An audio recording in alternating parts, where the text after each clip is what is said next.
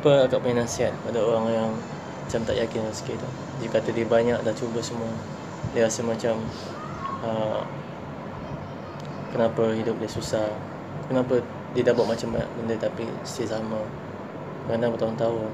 Apa akak nak beri jawapan dekat dia Sebab dia tidak menikmati. Kau okay. faham? Kalau susah itu kau nikmati, menikmati ini sebenarnya dia satu proses. Orang akan faham. Benda itu akan hilang, akan limpas, akan berlalu begitu saja. Sampai mana kau punya susah? Contohlah kau merasakan susah itu, aku tak yakin. Okey, sampai sampai mana? Start dari umur berapa sampai sekarang kau sampai berapa? Hidup tidak? Kau nikmati tidak? ya. Suka atau tidak kau terpaksa menikmati. Benda itu perlu ber- berlalu. macam nak pujuk dia Pujuk siapa? Oh macam tu Maksudnya uh, Kalau macam tu Dia datang ke akak Lepas tu dia datang ke akak Dia cakap dengan akak Saya dah Bisnes dah jatuh Lepas tu saya Dah bercerai Jadi kan tahap dia kan Dah sangat luar biasa Daripada yang dari segi Hmm. Yang biasa-biasa kan Ni memang dah depress gila Apa yang akak bagi Apa kau mau? Maksudnya apa yang akak pujuk Saya akan tanya dia, apa yang kau mau dalam hidup sebenarnya? Okay Hmm. Tanya diri dia, apa dia mau? Kalau dia jawab, dia mau dia mau kaya, dia mau apa semua. Untuk apa kekayaan itu? Ah, hmm. saya mau istri saya balik. Untuk apa? Kebahagiaan. Jadi kau sebenarnya mau apa? Kebahagiaan. Bukan duit tu lah Yes. Cuma duit tu sebagai perantaraan Iya.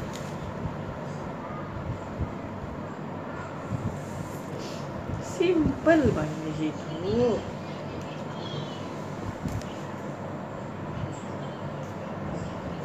Dapat tajuk dah Macam terkena dengan saya juga semua ni Untuk apa dia? Saya memang patutlah Tiba-tiba lepas sembahyang tu tu- kata dia Bisikkan kata terus buat Saya terus buat Atau dia kata nak terus buat Mungkin ni kan kena kat saya juga. Jadi kata kalau uh, Contoh lah kalau Macam ada orang ni dia kata uh, Dia nak buat start something Tapi dia tak nak buat. Macam dia nak start business. Ha?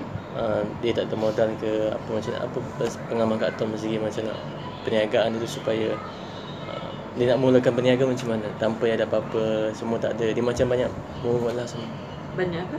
merungut Berumur. ya maksudnya macam mana nak mulakan bisnes dia tu permulaan dia Okey, kalau dia mau bisnes, dia banyak merungut. Apa yang kau ada sekarang ini? Tanya apa yang kau ada sekarang? maksudnya apa yang dia ada lah Ha, apa yang kau ada? Okey, sesuatu kau tanya. Apa yang kau ada sekarang? Kau mau kau merungut. Kau mau bisnes ada duit. Mau nak start untuk macam mana? Hmm. Tapi sekarang apa yang ada di tanganmu sekarang ini? Mustahil kau tiada satu benda pun even ilmu. Walau sepotong ayat tiada mustahil. Mulakan dengan itu. dia permulaan dia dia kongsi ilmu Ya, kalau kau ada ilmu walau sedikit, kau sudah boleh berniaga sebenarnya. Contoh, kau tidak ada duit, kau boleh jadi dropship.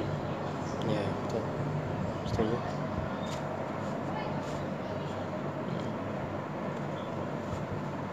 yang penting perlahan-lahan lah Kau dia cakap aku nak mampu. Siapa cakap kau mampu?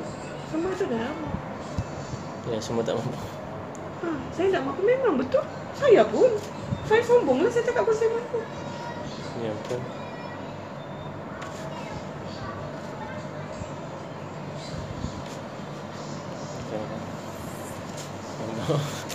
Sedih tak berlaku Okay. Uh, Kita rekod sejam je. Uh, Sebab saya sejam tu dah boleh lah Saya buat 5 bab terus. Ya, jam tujuh aku jumpa ni. Okay boleh tak Sikit lagi. Maghrib ni. Eh bagi azan tu. Saya jamak. Oh, okay.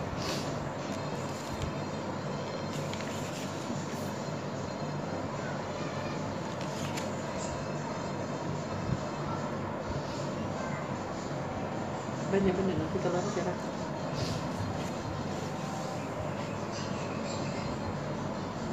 uh, apa pandangan akak tentang rezeki? Rezeki. Rezeki itu luas. Ya konsep rezeki. Okay. kalau saya rezeki itu sangat luas. Contoh. Pernah tak kau bersyukur yang kau merasakan Jangan cerita pasal bahagia. Mungkin kebahagiaan itu diukur, tidak boleh diukur. Ada orang ini bahagia, ada orang Contoh Surya mungkin bahagia kalau ada anak Contoh ya. Ini Contoh. Ah, contoh ya. Okey. Tapi Pernah tak terfikir bahawa uh, Kita kita kita bersyukur sebab kalau bagi peluang kita duduk berhadapan begini?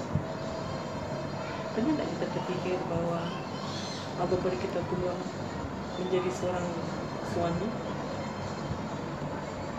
Pernah tak kita terfikir yang kita ada seorang an, bapa yang begitu baik? Kita jadi seorang anak daripada seorang ibu bapa yang sangat baik. Seibu seorang ibu, ibu, ibu mertua bapa mertua yang baik. Tak kita fikir oh sentau. Jadi itu semua rezeki. Kenapa kita perlu fikir semua rezeki itu dulu? Pernah tak kita terfikir bahawa orang lain tiada handphone, kita ada handphone? ya Apa yang kita dapat tu mungkin kita tak nampak. Kita nampak. Tapi kita tak pernah rasain. Bukan kita tak bersyukur-syukur. Cuma kita buta sebenarnya. Bagi aku lah. Allah, Allah bagi aku peluang untuk berniaga. Orang lain mau macam aku. Allah bagi aku peluang untuk jadi seorang ibu. Sahabat aku yang lain pun belum ada.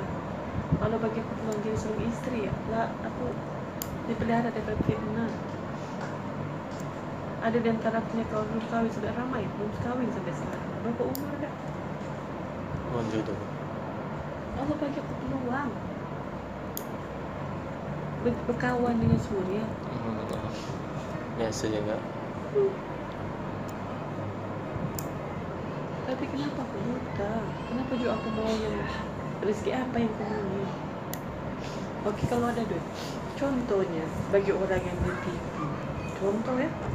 Dia ada duit aku ditipu 100 juta. oh, banyak Miliar. Apa? 1 juta rupiah. Contohnya aku nak juta aku kena tipu 1 juta ringgit. Aku ramai kawan yang kena tipu berjuta ringgit. Mostly 1 juta plus plus plus. Dan nak redha tu tak? Hmm. Macam mana dia nak reda kan? Dan kawan aku bertanya, macam mana aku mau terima Kak Tom orang tipu aku satu dua juta lebih. Ah, ini paling tinggi lah dua juta lebih. Okey, saya cakap. Uh, siapa yang tipu? Pak. Dia nak mau bayar, dia lari begitu saja bersih. Okey. Jadi sekarang apa yang kau mau buat? Perlu kasih saman atau bersama? Itu terpulang kau mau saman atau macam itu itu dari kamu tapi dari sudut lainnya mari kita ambil. Kau ada 2 juta. Dia kasih balik kau 2 juta. Tapi Allah takdirkan kau punya jantung berlubang kena perlu bayar 2 juta ringgit. Satu. Dua kau ada anak yang perlu dioperate kerana buah pinggang tidak berfungsi dan perlu bayar 2 juta ringgit. Tiga, kau ada uh, apa? Uh, rumah kau terbakar dan kau perlu rumah kan besar, kan dia orang kaya. Dan kau perlu juta dua, dua juta ringgit ini untuk buat rumah balik. Pilih atau kawan kau bawa lari tu duit. Pilihlah. Ni dalam tu. Memang deep kat tu.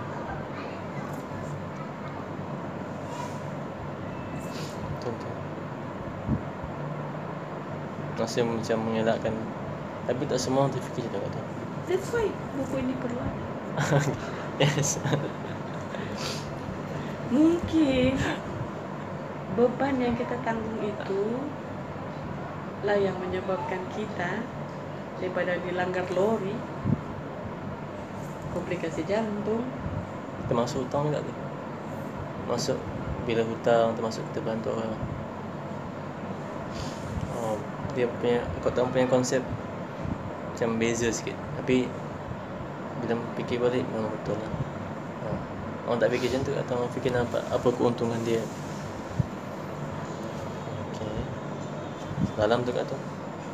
Dalam sangat. Kalau maksud dari segi sabar tu kat tu aku rasa tak kat tu faham? Sebab bukan senang nak sabar kan? Tak iya kat tu pun lebih banyak perkara. Ha, yang masih asal ni masih kecil lagi tu macam-macam ada pengalaman. Macam mana kat tu sabar? Mesti kat tu pernah marah juga. Macam mana kat tu nak handlekan stres tu? Macam buku ni bila baca dia rasa santai tadi. Kat tu touch juga bab-bab yang macam yang berkaitan dengan hidup dia macam orang sabar macam mana nasi rutin seharian. Apa dia nak buat marah? Contoh hubungan macam mana dengan anak dengan suami. Kat Tom sentuh juga supaya bila baca memang daripada soul kat Tom lah. Dia begini. Saya pun memang tak marah dengan suami. Tapi uh, dengan saya ada seorang adik. Adik saya ni memang tapi kalau boleh jangan kasih masuk pada eh, eh cerita yang ni kata cerita sebab Contoh, saya bagi tahu pasal contoh orang lain lah Contoh orang lain. Okey lah ada satu orang kampak Allah ni. ah, okay cantik, cantik Dia suka um, menguji kesabaran. Kalau saya order ini, dia order um, dia akan uh, order tu akan lebih. Bila saya cakap ini, dia tidak pernah rasa macam dia bersalah apa semua. Tapi bila saya fikir balik, even saya punya staff pun, kalau saya tengok orang bayar salah-salah, masuk bukan salah, saya cakap bayar ini salah, supplier marah saya, saya- ini marah saya, hanya kerana kesilapan orang. Tapi macam mana cara saya sabar? hmm, tu sama Kerana saya nak pernah fikir salah itu sebenarnya saya punya salah, bukan dia. Jangan tahu ulang balik Salah itu sebenarnya saya, salah kat Tom bukan orang. kenapa Setiap perkara yang berlaku di sekeliling kita ni, even Surya sekalipun, kesalahan itu jangan pernah menunding kepada orang lain. Faham? Kalau kau mau faham konsep sabar ya, ya masuk kalau kau kalau kau tunding jari pada orang lain, kau rasa kau pernah sabar enggak? tak mungkin makin marah lah. Tapi kalau kau tunding jari itu pada kau, saya yang salah. macam mana kat Tom nak dapatkan perasaan macam tu Maksudnya perasaan yang macam boleh memaafkan Kenapa saya kena memaafkan? Saya tidak maafkan. Kalau tak maafkan, Tidak, tapi saya rasa saya memang saya salah. Saya tidak saya tidak maafkan orang sebab saya rasa saya salah dan tuan tidak salah. Mau maafkan apa? oh, okay, tu konsep berbeza, okay. Contoh yang kawan tadi. Kalau saya betul-betul kasih faham dia, okey saya tidak mau, jangan hantar ini. Okey. Salah enggak lagi dia hantar tu? Tapi saya diam. Mungkin saya terima. Itu salah saya. Saya punya staff. Kalau saya pantau apa semua. Kalau dengan suami isteri, kalau saya bincang bagus-bagus. Dan bagi tahu saya, okey, salah saya. Dia mesti ada perasaan berat tu kan Tidak. Semalam Kalau kau sudah rasa itu salah kau, tidak akan. Kau tunding satu jari pada orang pun, empat jari tunding pada kau tu. Jadi apa lagi yang kau cakap orang lain salah? Kalau salah, Rasulullah tu lah paling banyak contohnya kan. Tapi mungkin kita ada jualan lah dia tu Nabi. Mana lah boleh bersemua. Kan? ya. Tapi enggak tunding.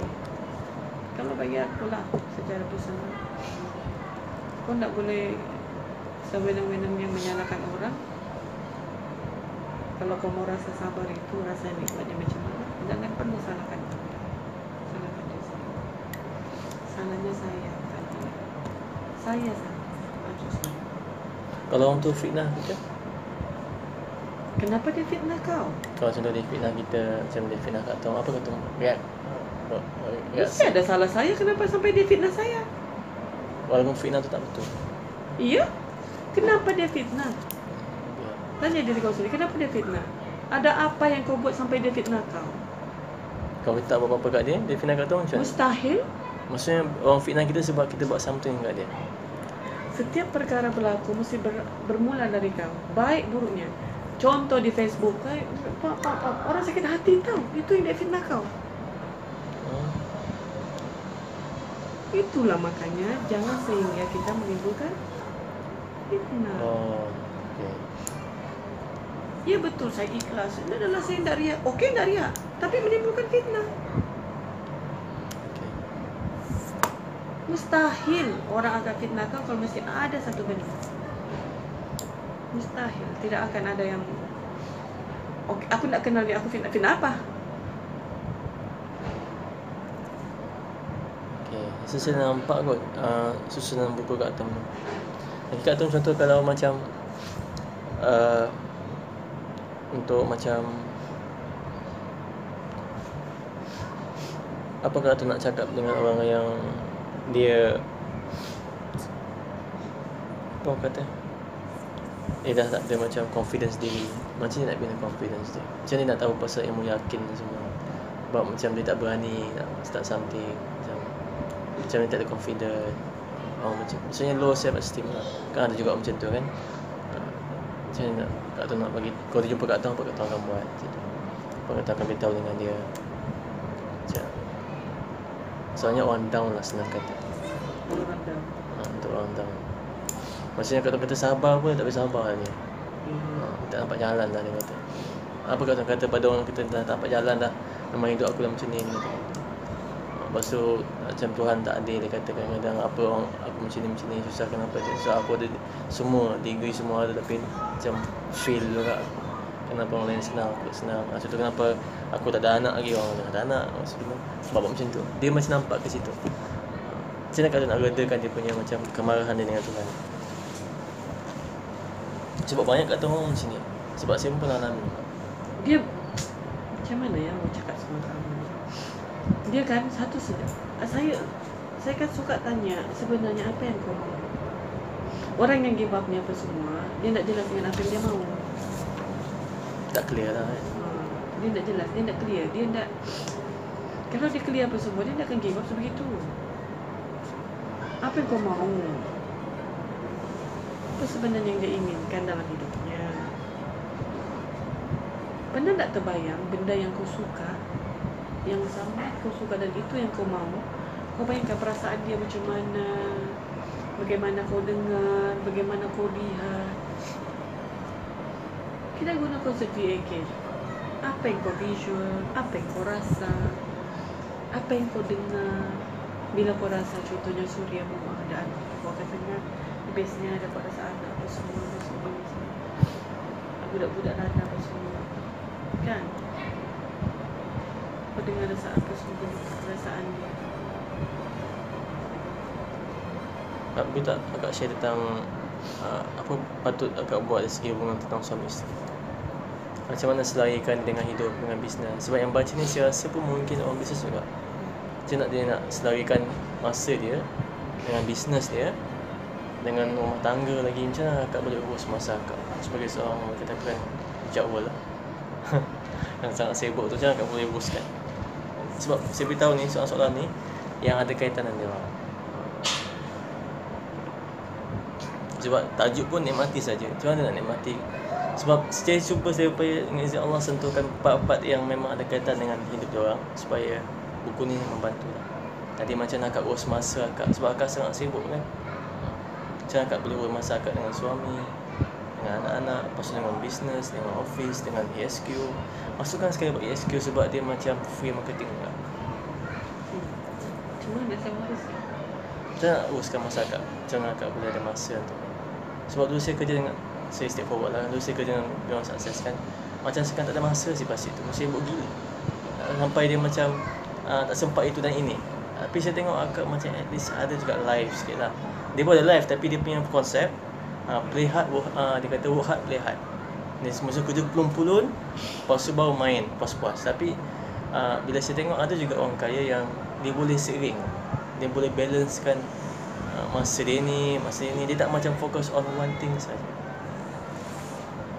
Macam panjang pula saya buat perbezaan lah waktu saya kerja dulu dengan Dato' Anifah dia pun sangat sibuk betul. Dia berniaga Datuk Anifah dia masukkan sekali.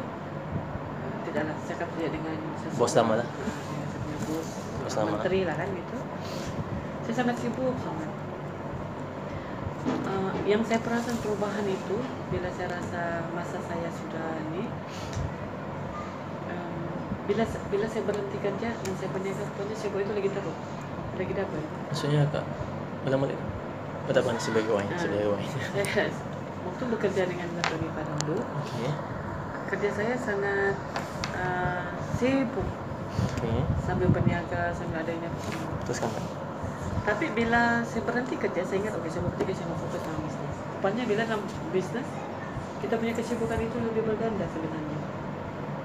Yalah kau mau, mau fikirkan urusan macam mana tambah ini, dengan staff lagi, dengan hubungan itu kelas sana sini, apa semua. Tapi perbezaannya dulu ialah, dulu saya jaga masa dengan Allah. Yang ini yang dulu saya tidak jaga. Asal solatlah, cukuplah. hmm.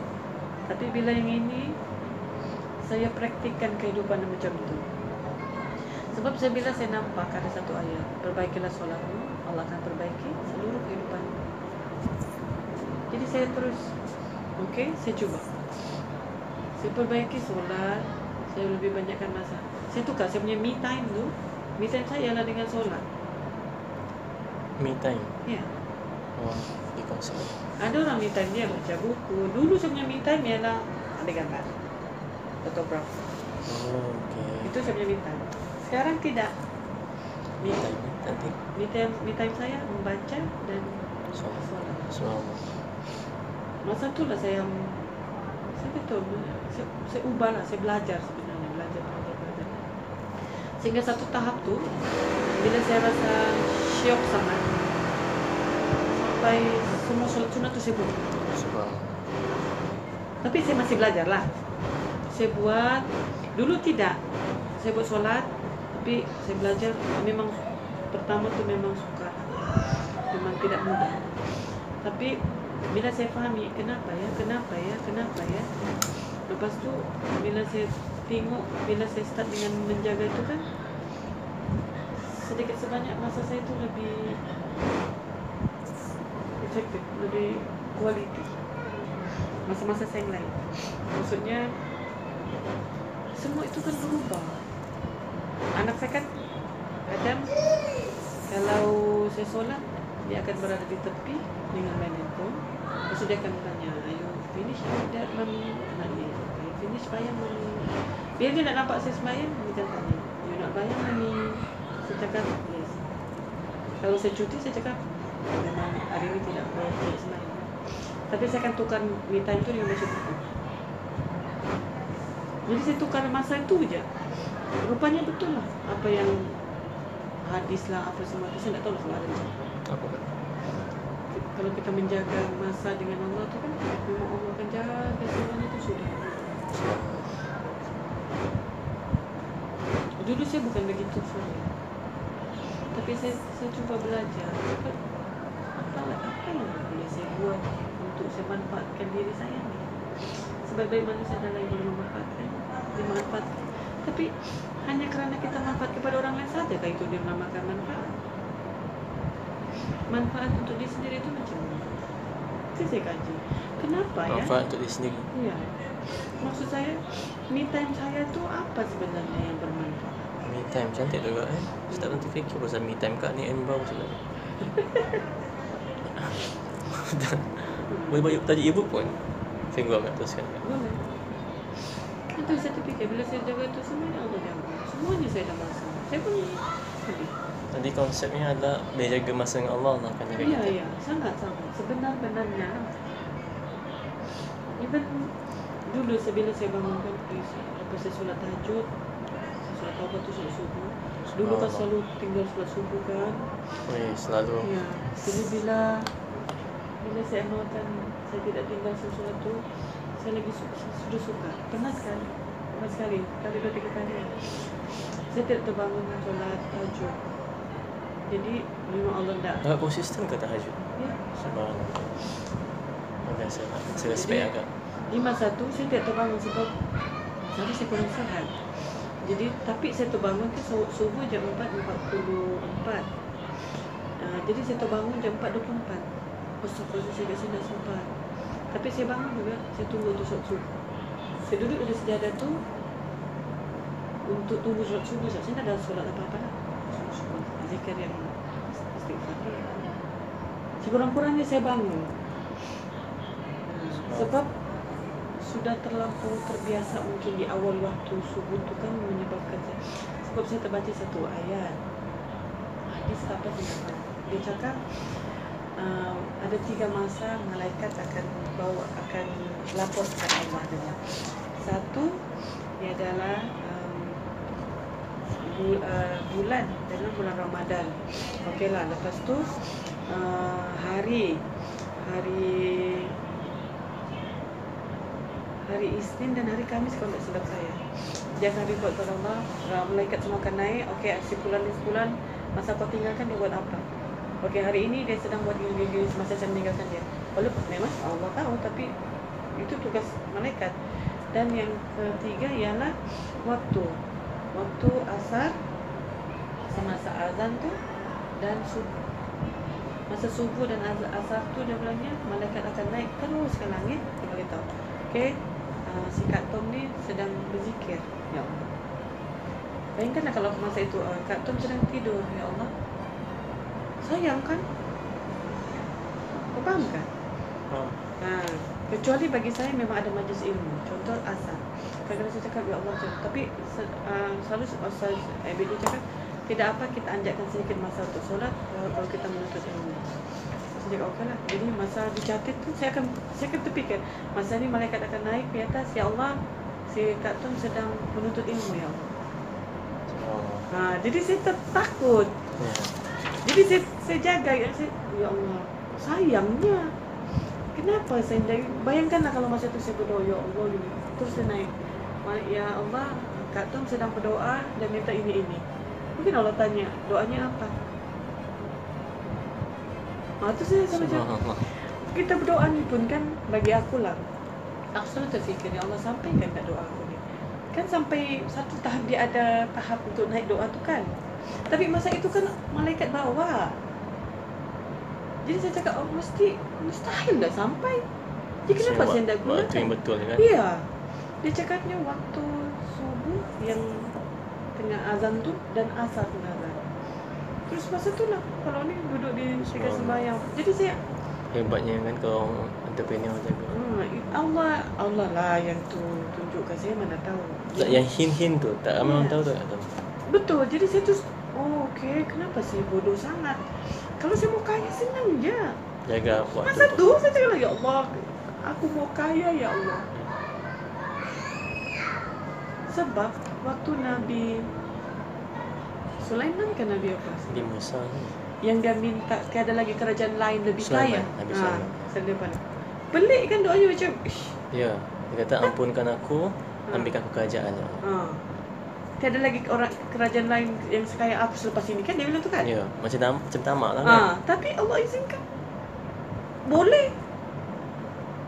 Kenapa tidak kita melalui siaran Nabi dipraktikkan? Kita praktikkan lah.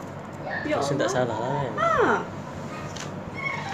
Tapi dia cakap apa? Ampunkan aku dulu kan? Ya. Ha, minta ampun dulu lah ya Allah ampunkan aku tapi aku mau kaya ya Allah. Ya. Ya Allah ampunkan aku dan ambilkan kerajaan Tak ada siapa yang boleh pegang macam Betul. Ada doanya tu nanti aku share. Ya. Semua uh, doa tu pun Kau cari lah kasih. Aku Ya. rasa kau lagi tahu kan. doa tu pun saya tengah amalkan juga. Ha, masukkan tu semua. Subhanallah. Tiba-tiba Kak Adun cerita, saya pun oi. Tak, sebenarnya benda tu ada, cuma kita kurang faham itu yang kita tidak amalkan. Kalau kau faham tu konsep, asal kau faham saja. Simple. Kun fayakun di tanganmu. Jangan tak Yusuf Mansur kata. Ah, betul. Aku pernah dengar lagi cerita daripada Ustaz uh, Ustaz Somad. Akak dengar lah, hampir sama je. Oh ya? Ya. Belum pernah dengar. Sebab dia pun mengamalkan uh, dia panggil sebagai Spirit of Sulaiman. Oh. Ha, akak akak just type dia Spirit of Sulaiman keluar nama dia. So, dia ajar kalau kita minta uh, saya nak jadi kaya dia kata tu tak kaya lagi dia kata saya nak kaya dan mengkayakan orang lain ha, tu kaya Hmm. oh luar biasa doa dia dia kata saya nak bayar hutang ya Allah tapi tu belum lagi cukup saya nak ya Allah bantu saya bayar hutang saya dan hutang-hutang orang lain juga Hmm, oh tu yang saya dengar ya Allah Betul. luar biasa doa dia Betul sebab Alhamdulillah saya juga amal begitu. hmm. Kayakan saya Allah agar saya dapat mengkayakan orang lain. Betul. Saya tak tahu lah itu memang dari Allah. tapi doa tu belum ramai orang tahu lagi sebab sekarang ni orang macam berkejaran dia dia macam anggap macam doa ni doa dah, dah habis Ya. Ha, itu yang sayang kan tapi Kak Tom bila Kak Tom cerita macam menarik lah dia bagi orang se- semangat lagi nak doa Orang tak feel bah, orang tak feel. Kau, kau mau tahu tak pasal energi? boleh tak cerita Hmm, energi ni untuk kita lah. masuk dalam buku lah Kak Okay. biar semua orang tahu Energi ni, kau ingat tak waktu ESQ Big, Big Bang? Big Bang Big Bang. ingat saya Satu menangis letusan? time tu ya. Lepas dia letusan dia jadi apa? macam bumi ke apa? Kan, dia mesti jadi daripada Big Bang dia jadi satu letusan dia jadi energi daripada energi itu dia akan menjadikan semualah makhluk-makhluk Allah um, alam semesta apa semua tu kan. Lepas tu nanti aku cek pada nanti dia punya. Lepas tu yang menarik minat aku ialah bila dia meletus dia menjadi satu energi lepas tu bila bila bila ustaz apa tu Buya Rash Buya